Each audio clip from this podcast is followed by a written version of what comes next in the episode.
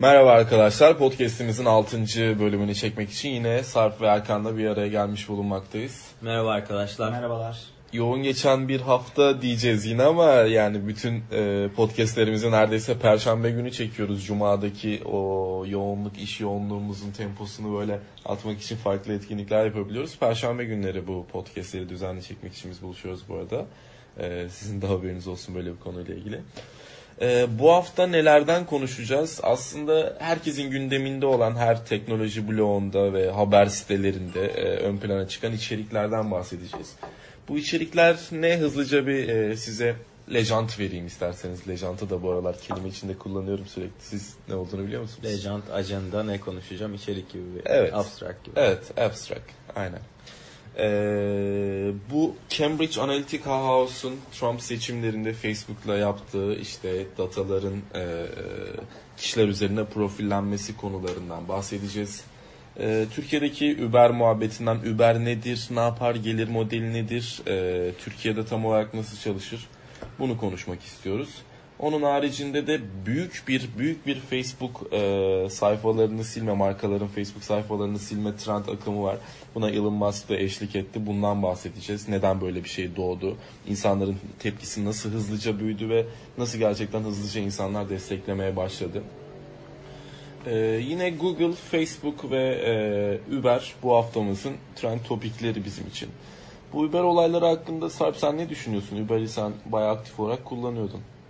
Ya Uber çok güzel bir şey açıkçası. Hani İstanbul gibi yoğun işlek bir sürü insanın olduğu bir yerde güvenli bir şekilde bir yerden bir yere çok daha rahat şekilde ulaşım sağlayabiliyorsun taksilere oranla. Hani fiyatlandırması olarak evet bir tık daha biraz pahalı olabilir ama bunun dışında servisi ve kalitesi normal taksilerden çok daha iyi ve aslında kullanmayı da çok seviyorum. Ama kullanıcının gözünde her zaman ilk etken yani kullanıcı yararına, kullanıcına faydasına bir şeyler olduğu için insanlar gerçekten bunu sevmeye başladı. Yani Türkiye'de Uber vs. taksi dediğimizde insanların Türkiye'de taksiden ne gibi çekinceleri olduğunu, aks, aksine e, turistler de bir bu o kadar ülkeye Türkiye'ye geldiklerinde Uber için e, ne kadar faydalı, taksilerden ne kadar korktuklarını bildikleri için. Yani bir bakıma kullanıcının ihtiyaçlarını gerçekten karşıladığı için Uber bence hızlıca tutundu Türkiye'de. Aslında Uber yani bence kaliteli taksicilik yani taksinin kaliteye bürünmüş hali denilebilir. Bu arada fiyatlandırmada da fiyatları çok da pahalı değil. Anlık fiyatlandırmalar yapıyorlar. Yani mesela trafiğin yoğun olduğu, kullanımın yoğun olduğu zamanlardaki fiyatlandırma daha fazla. Çünkü arka taraftaki algoritma o kadar güzel yapmışlar ki. Ben geçenlerde bir gece e, yaklaşık 2,5-3 gibi kullandım. E, mesela şeyden Şişli'den İçerenköy tarafına yaklaşık 60 lira gibi bir bedel ödedim. Ki normalde taksiye binseniz buradaki tutacak bedel 100 lira civarındadır. Adamlar öyle güzel yapmışlar ki o anda boşluk çok. Boş Uber aracı fazlasıyla var. Ne oluyor? O zaman otomatik olarak fiyatı daha düşük veriyor. Müşterileri kaybetmiyor. Ama yoğunluk fazla.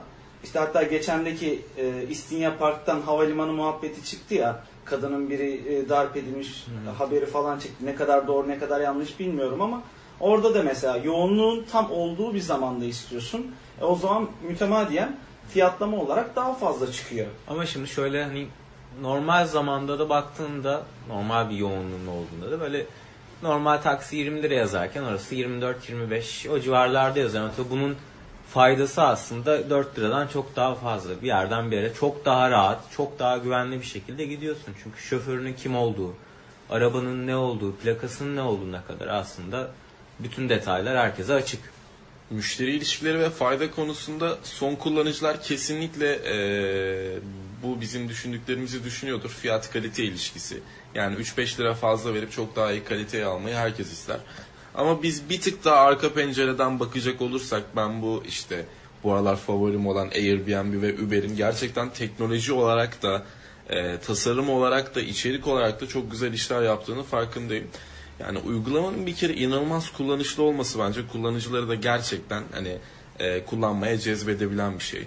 Kredi kartını saniyesinde tarattırıp hiç bütün bilgileri girmene gerek kalmadan ödeme talimatı verebiliyorsun. Bir e, taksi çağırmadan önce ya da taksi çağırdıktan sonra ne kadar tutacağını bilmezken trafik oranına bağlı olsun, taksiciye bağlı olsun. Uber'de anında kaç kuruşu ne kadar ödeyebileceğini görebiliyorsun. Kredi kartım yok abi, nakit. Ee, şu an Uber gelemiyor mu? Biz sana 3 dakika daha bekle %10 indirim yapalım. Ya da arkadaşlarını davet et 3-4 kişi tekrar buraları yani kampanya tarafında da içerik tarafında da çok güzel işler sunuyorlar. Airbnb de yani bence Uber'in tam yani araba değil de ev için olan versiyonu. Yani bence birinci stratejileri gerçekten çok benziyor. Yalın tasarım, kullanıcı odağında ilerleme ve müşteri faydası. İşte bu tarz firmalar zaten her zaman olmak zorunda. Yani pazarı adamlar disrupt ediyor, bozuyor. Öyle bir şeyle belki piyasada olan bir ürünle giriyor ama öyle yanına faydalar koyuyor ki bu dediğin gibi işte müşteri tarafı yani seni aslında bir şekilde kaybetmemeye çalışıyor. Bir an memnun mu olmadın? %10 indirim ver, bir sonrakinde %50 ver gibi. Yani çok daha yani fikirler aslında. Çok basit şeyler. Ama bunlar basit olsa da gerçekten de çok nokta atışı dönüşün çok iyi olduğu şeyleri görebiliyor bu tarz firmalar. Ee, ya bir arkadaşım başından geçmiş. Ee, şöyle Uber'i kullanıyor. Kullandığı zaman da aracın şoförü e, sanırım hastaymış. Sonrasında Uber'e bunu şikayet ettiği zaman hatta o, o binişindeki ücreti almamışlar abi. Müşteri memnuniyeti budur yani. Sen taksiciye desen ki abi yolu uzatıyorsun. Adam bir de bilmeden de olsa yolu uzatmış, karıştırmış biraz. Sen bir taksiciye desen adam indirip seni dövme ihtimali var. Ama Uber'de öyle bir durum yok. Arka tarafta konforlu bir şekilde. Sen yolu tarif etmiyorsun zaten yol hazır. Seçili bir şekilde istediğin yere kadar götürebiliyorlar. Ve e, herhangi bir problemle karşılaştığın zaman da sana adamlar hakkını sonuna kadar veriyorlar yani. Tamamen loyalty üzerine kurulmuş bir Ama sistem. ne kadar korkunç bir algı değil mi? Hani yani Erkan bile bahsediyor ki adama bunu söylediğinde seni dövecek ya da paranı gasp edecek. Bu size iki hafta önce yaşadığım muhabbeti detaylı aktarmıştım işte. Bir e, arkadaşım gelecekti yurt dışından. Taksim Meydan'dan onu alacaktım işte. Havaş'tan Taksim Meydan'a kadar e, taksiye binmiş. Tam elinden böyle işte cüzdanından paraları uzatırken paralar işte eurosu falan varmış. Taksici bir anda çekmiş elindeki paraları. inmesini istemiş. Kadın da biraz dişli bir kadın olduğu için e, hemen böyle kendini kitlemiş, bağırmaya başlamış, camı açmış, insanları çağırmış falan. Adam korkusundan ne yapacağını şaşırmış işte. Paranın bir kısmını camdan dışarı atmış. Ondan sonra işte Valeria da bütün parayı atmıştır diye inmiş ama işte paranın anca yarısını atmış. Ee, yani gerçekten çok korkunç ya. Dünyada hiçbir yerde böyle bir şey başıma gelmedi diyor. Türkiye'ye ilk gelişi ilk indiği dakikada böyle bir şey başına geliyor. Yani gerçekten hani algımız Türkiye için yurt dışında nasıl buradan siz düşünün. Evet işte bahsettiğim gibi yani bu tarz olayların aslında ol, yani ya- insanlara yaşamasının sebebi en büyük sebebi diyelim. Ee, bir taksi şoförü olmanın bir standardı yok aslında. Size e, belli bir işte taksi deneyimi, belli bir kilometre, belli bir diksiyon, belli bir aksiyon. Ya bu tarz aslında sizi standartlara sokmuyor. Burada Uber'in de yaptığı en büyük şey şoförlerinin belli bir standartlara tabi olması, belli bir eğitimden geçmesi. Yani siz o araca bindiğinizde karşınızda normal bir taksi sürecek insandan çok daha çok daha iyi, çok daha diksiyonu güzel, çok daha iyi ruhlu bir insan olduğunu en azından bilebiliyorsunuz. İşin özü yine eğitime geliyor aslında yani gerçekten eğitilmeden hani bu işler hiçbir şekilde son yani karşındaki de insan bu senin akraban olabilir, arkadaşın olabilir. Kendini onun yerine koymadıktan sonra gerçekten bu taksiciler gözüyle hizmet vermek ne kadar anlamlı, ne kadar anlamsız bu uzun vadede çok tartışılabilecek bir şey. Yani bunu konuş konuş bitmez. Biraz daha böyle hani heyecanlı haberlere gelsek aslında hani heyecanlandıran böyle hani Gezi Parkı'nı hatırlıyor musun? Gezi Parkı'nda nasıl heyecanlanıyorsak. Bir Facebook akımı ortaya çıktı abi. Yani ben bu konuda gerçekten heyecanlıyım. Hani Facebook biraz daha böyle mainstream oldu işte annelerimizin, dedelerimizin kullandığı platform halinde. Ben telefonumda da hiçbir şekilde bilgisayarımda da son birkaç aydır Facebook'a girmiyordum. Girme isteği de duymuyordum. Halbuki 3-4 sene öncesine kadar öyle miydi yani? Arkadaşlarımızın doğum günlerinden tutun da işte oyun isteklerine kadar 7-24 oradaydık neredeyse. Ee, yani burada da şunu görüyoruz. Bir anda halk gerçekten istemiyorsa, kullanıcı gerçekten istemiyorsa ya da marka kullanıcının aleyhine bir şey yaptığında bir anda vazgeçebiliyoruz. Ya aslında Tek biraz bir gecede haber- bitebiliyor. Aslında e, şöyle hikayeden biraz, haberden biraz bahsedecek olursak, e, hatta geçen de Web Tekno'da okumuştum, oradan biraz size tekrar edeyim. İddialara göre 2014 yılında e, Cambridge Analytica bir profesörü aracı olarak kullanıyor. Ve isteyen tüm Facebook kullanıcılarına bir anket uygulaması yükletiyor. Şirket uygulamayı yükleyen herkese de yine iddialar üzerine 1-2 dolar kadar para veriyor. Normalde Facebook'ta bir uygulama oluşturma aslında süreç şu şekilde ilerliyor. Ee, Facebook developer hesabınızdan bir uygulama oluşturuyorsunuz ve bu esnada işte diyor ki senden sen kullanıcının hangi bilgilerini istiyorsun ve ne amaçla istiyorsun. Burada tabi e, başvuran kişi bir profesör olduğu için bu profesör işte mesela ben post bilgilerini, fotoğraf bilgilerini, profil bilgilerini istiyorum gibi bilgilendirmelerde bulunuyor ve sonrasında Facebook'ta bunu uygun gördüğü takdirde karşı tarafın uygulamasında bu izinleri almasına izin veriyor. Ne oluyor? Ee, sonrasında tabi bu profesör uygulamayı yükleyenlerden, yükleyenlerin datasını toplayıp Cambridge Analytica'ya verdiği zaman da Cambridge Analytica'da işte Başkan Donald Trump'ın başkan olmasını sağlıyor mu diyelim artık orada analitik olarak çalışmaları bunun Ya üzerinden Facebook'un orada şöyle bir hatası var abi. Hani burada e, istediği izinleri okey karşı taraftan alabiliyor, bunu kullanabiliyorsun diyor ama hiçbir şekilde üçüncü partilerle paylaşılmaması ve satılmaması üzerine ibarelerini ön plana çıkartmamış demek ki. E, bu tarafta gerçekten hani data protection günümüzde çok çok değerli bir hale geldi. Hani kullanıcılar da bu işin ne kadar e, büyük yerlere gidebileceğinin farkında son zamanlarda herkes aydınlandı. Bunu evde annem babam bile konuşuyor yani oraya buraya numaranı verme, oraya buraya şu datanı sağlama, her yere fotoğraf yükleme gibi şeylerle. E, bunların, bu dataların toplanıp aslında hani bir politik kampanyalar için kullanılması gerçekten stratejik bir hamle. Ama insanların hani son kullanıcıya kadar kişi bazlı birer birer profillerin segmentlenmesi ve kişilere yönelik kampanya yapılması e, bence günümüzde çok acı bir durum, acı bir gerçek. Bir de orada şu detayı da vermek bence önemli olabilir. Ee, yani aslında zaten herkes isteyen e, Facebook gelip bir uygulama yazabilir. Uygulama üzerine anket de açabilir. Burada şöyle bir fark var. Ya Cambridge Analytica bunu tabii ki de Facebook üzerinden ben bunu seçim kampanyasında kullanacağım diye bir şey yapamaz. Çünkü legal değil. Orada da profesöre gitmesindeki amaç şöyle diye düşünüyorum ben.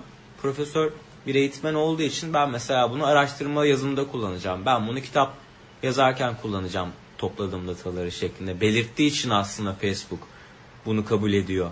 Yani şöyle bakarsak olaya Facebook aslında burada bir e, bence suçu yok. Çünkü zaten kullanıcının beyanına bakıyor her seferinde de. Kullanıcı öyle beyan ettiyse onun yapabilecek bir şey yok aslında diye düşünüyorum kanun önünde. Tabii ki de bu etik midir değil midir kısımları zaten her zaman tartışılabilecek bir şey ama e, dediğim gibi hani zaten o şekilde kullanamayacağı için profesöre gittiler.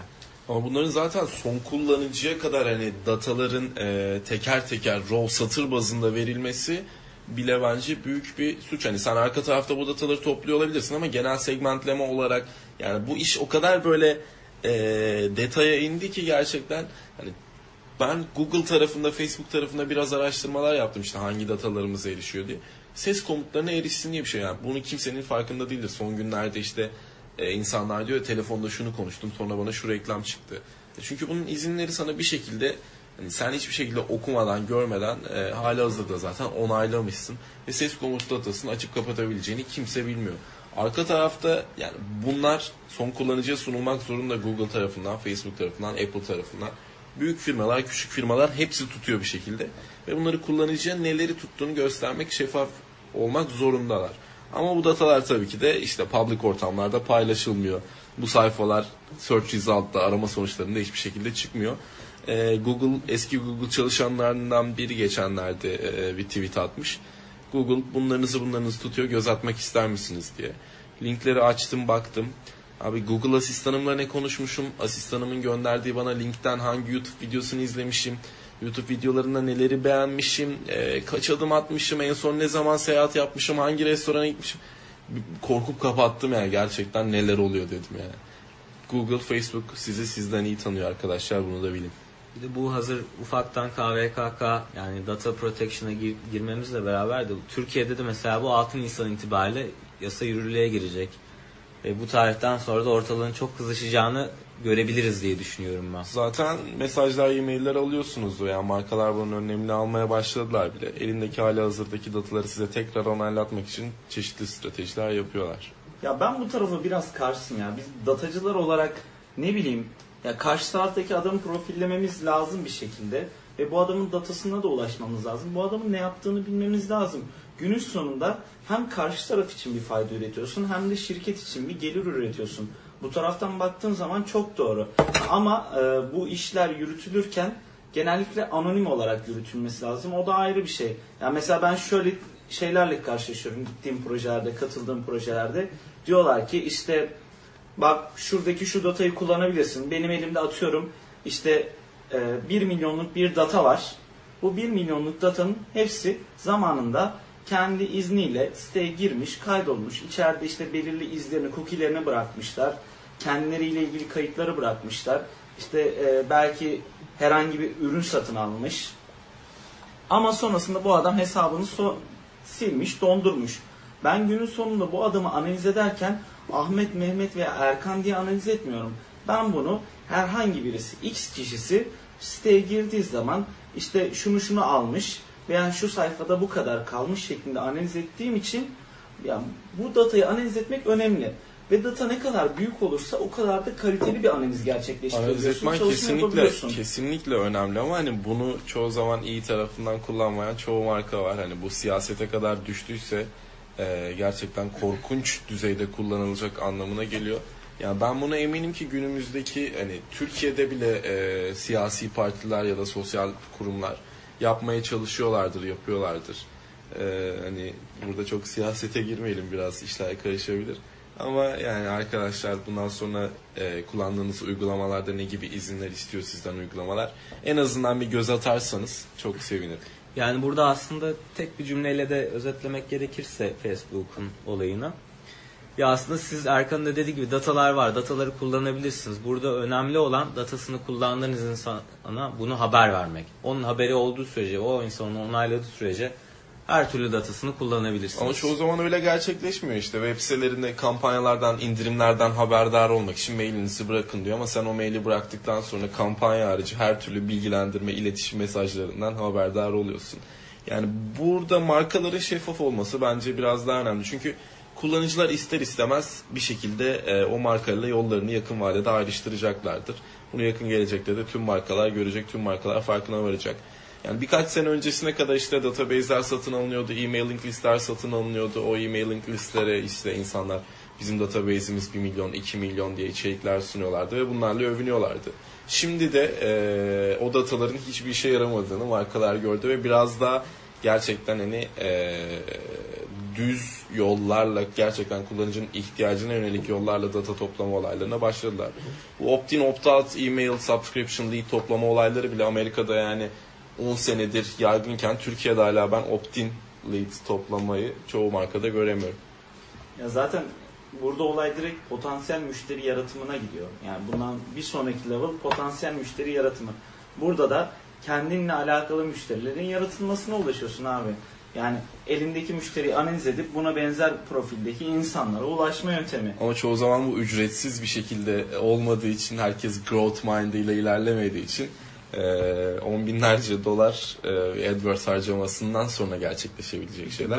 Ki burada da optimize edilmedikten sonra 10 bin dolar harcamanız bile size geri dönüş getirmeyebilir. Yani biraz daha aslında kurtlar sofrasına döndü yani. Çok yüzlerce, binlerce, on binlerce marka var aynı sektörde yarışan. E, bence kullanıcı odaklı ilerleyen ve şeffaf ilerleyen markalar gerçekten kendini ayrıştıracaklardır. E, bu, bu konu da benim içimi sıktı ya. Neden bilmiyorum ama hani kalabalık bir sektörde gerçekten böyle işini doğru düzgün yapmaya çalışan çok az marka olduğu için bunları bence yanında olalım, destekleyelim. Ee, biraz da aslında geçtiğimiz muhabbette Analytica Cambridge House muhabbetinde Facebook sayfalarını silmelerden hiç bahsetmedik. Bu çok önemli bir olay bu hafta. Twitter'da bir Türk arkadaşımız tam bir Türk İngilizcesiyle e, eğer adamsan sayfalarını silersin tarzında bir havuç veriyor e, Elon Musk'a. Ve Elon Musk da aa Facebook sayfalarımızın olduğunu bilmiyordum hemen sileyim diyor. SpaceX ve Tesla sayfasını siliyor abi. Şu an Facebook'ta aktif olarak bu sayfalar yok. Bunu aynı zamanda birkaç marka daha yapmıştı Erkan. Ya sanırım yanlış hatırlamıyorsam Playboy vardı. Başka kimler vardı? Will Ferrell'ın da büyük bir hayran kitlesi vardı Facebook'ta. O da bu akıma katılarak sayfasını sildi. Yani çok markayı yakın gelecekte de göreceğiz bence Facebook'a karşı bir akım başlamış durumda. İşte bu arkadaşı da bu sefer acaba e, Yunan diye yedirebilir miyiz? Elon Musk'a. Ya bilmiyorum. Bu e, sayfaların silinmesi konusunda ben hem destekliyorum hem de desteklemiyorum abi. Abi data ya. Data bir şekilde datanın toplanması lazım. Bir yerden datanın toplanması ve bir yerde kolekt edilmesi lazım. Günün sonunda biz de açıkçası ben bu işten para kazanıyorum. Datayı ne kadar kaliteli toplarsam, ne kadar iyi analiz edersem e, benim de çıktılarım o kadar iyi oluyor. O zaman şirketin kazancı o kadar iyi oluyor. Karşı tarafa faydam o kadar iyi oluyor. O yüzden yani ha silinmiştir, saygı duyarım. Ama silinmese bir şekilde bir yerlerden de hala datanın akımı gerçekleşse çok iyi olur. Ya ben burada O mesela zaman bizim sana bir soru sormak istiyorum. Sor. Senin hangi bankaya ne kadar borcun olduğunu ben biliyorum. Markalar bunu biliyor. Senin elinde hangi model araba olduğunu, hangi model motosiklet olduğunu ben biliyorum. Bankalar biliyor.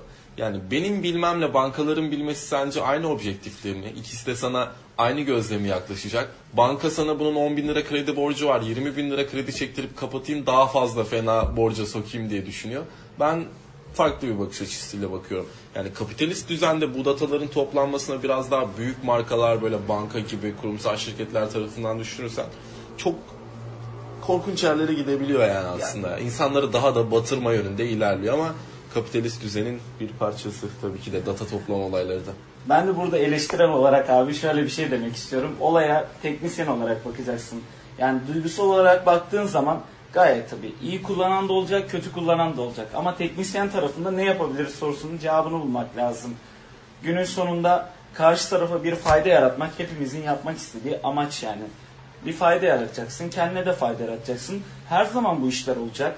Banka benim belki arabamın yani markasına kadar her şeyini bilir. Bir araba kredisi çektiğin zaman neyi ödedin, neyi ödemedin. Bu arada bankalar da analitiği, analitik modelleme tarafında olsun, datanın kullanımı tarafında olsun en aktif olarak kullanan sektör. En azından Türkiye için konuşuyorum bunu. Peki bir yerden sonra sizi rahatsız etmiyor mu bu bankaların sürekli araması, sürekli reklamlarını çıkarması, sürekli farklı paketlerini sunması?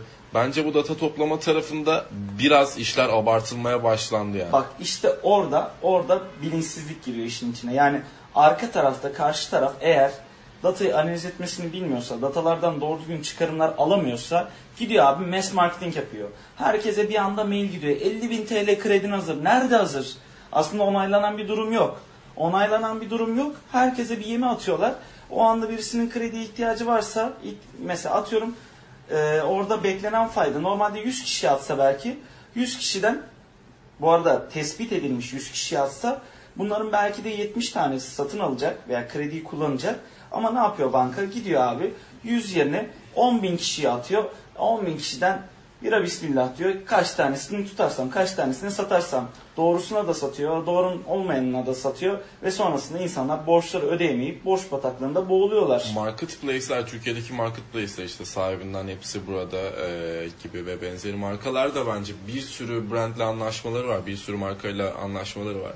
Yani örneğin sahibinden koma girip işte birkaç tane araba ilanı baktıktan sonra sosyal medyada Facebook'a ya da Instagram'a girmeniz sonucunda farklı farklı markaların kendi e, orijinal sayfaları üzerinden size araba teklifi ettiklerini işte görebilirsiniz. Yani bunu anlayan insan için gerçekten hani e, ucuz hamleler ama anlamayanlar için e, anında atlayabileceği yemler diyebiliriz. Bu arada bugün konuştuklarımızla ilgili daha detaylı bilgi almak isterseniz Fatih Güner Sosyal Medya Konu'nun bu e, arada kurucusu. Kendisine de selamlarımızı iletiyoruz. E, 53 tweetlik bir flood'u var. Orada detaylı olarak e, gerekli yazılara link verilmiş olarak yazıyı tüm e, baştan sona okuyabilir ve konu hakkında daha detaylı bilgiye sahip olabilirsiniz. Hepiniz hoşçakalın, sağlıcakla. Görüşmek üzere. Hoşçakalın arkadaşlar.